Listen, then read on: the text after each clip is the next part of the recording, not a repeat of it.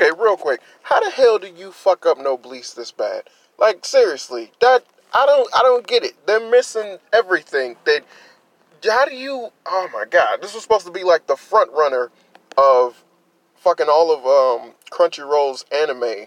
You know, like the peak of it. The its peak is gonna be Noblesse. I expected they them to go in with Noblesse. Um, they got IG to um, what is it like IG Studios to do it, but it's like like seriously, like you got it. It it all it seemed like all of it lined up perfectly, but for some reason you started off after the OVA. You remove the girl from the friends group. I'm pretty sure that's not even that big of a deal to some people, but to me, it just it really solidifies that whole understanding of Japanese um, anime with the mindset that you know only guys can be friends or something like that. It's like there can't be no platonic friends because if you read Noblesse, then you know like they're just really good platonic friends. There's no hidden desire or childhood friend bullshit going on. No, it's just some boys and girls that are friends and they're cool with Rive, but for some reason they completely annexed that. And it's even more dumb because again, this is continuing from the fucking OVA that Crunchyroll wasn't even behind. So that was also stupid. And then you have the whole damn thing set in Japan.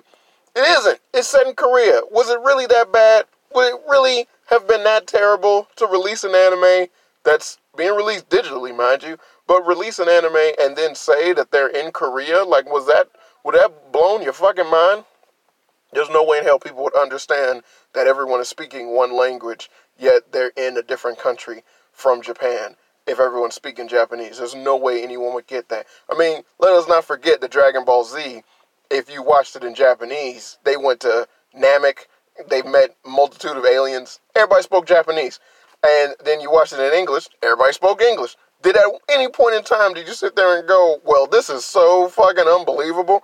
And and just considering the fact that in Noblesse, the fact that they're in Korea actually is a story plot point. Like they that comes up multiple times, and it it it amounts to a hell of a lot of stuff, especially when they start fighting in particular areas as well as the certain cities and whatnot. Japan ain't got that shit. Like not not in the scape in which they bring forth in Noblesse. So yeah, really ridiculous. They kind of they they shit the bed with that one, but I'm gonna keep watching it. I, I I'm gonna keep watching it. But for right now, that this thing is nope. Like I'm seeing like people aren't interested. Nobody's really watching it, and it's really fucking sad. Well, I hope they make. I still hope they make a Tower God season two. I, I still hope that that is in the books, but who knows? I just want to talk about that real quick.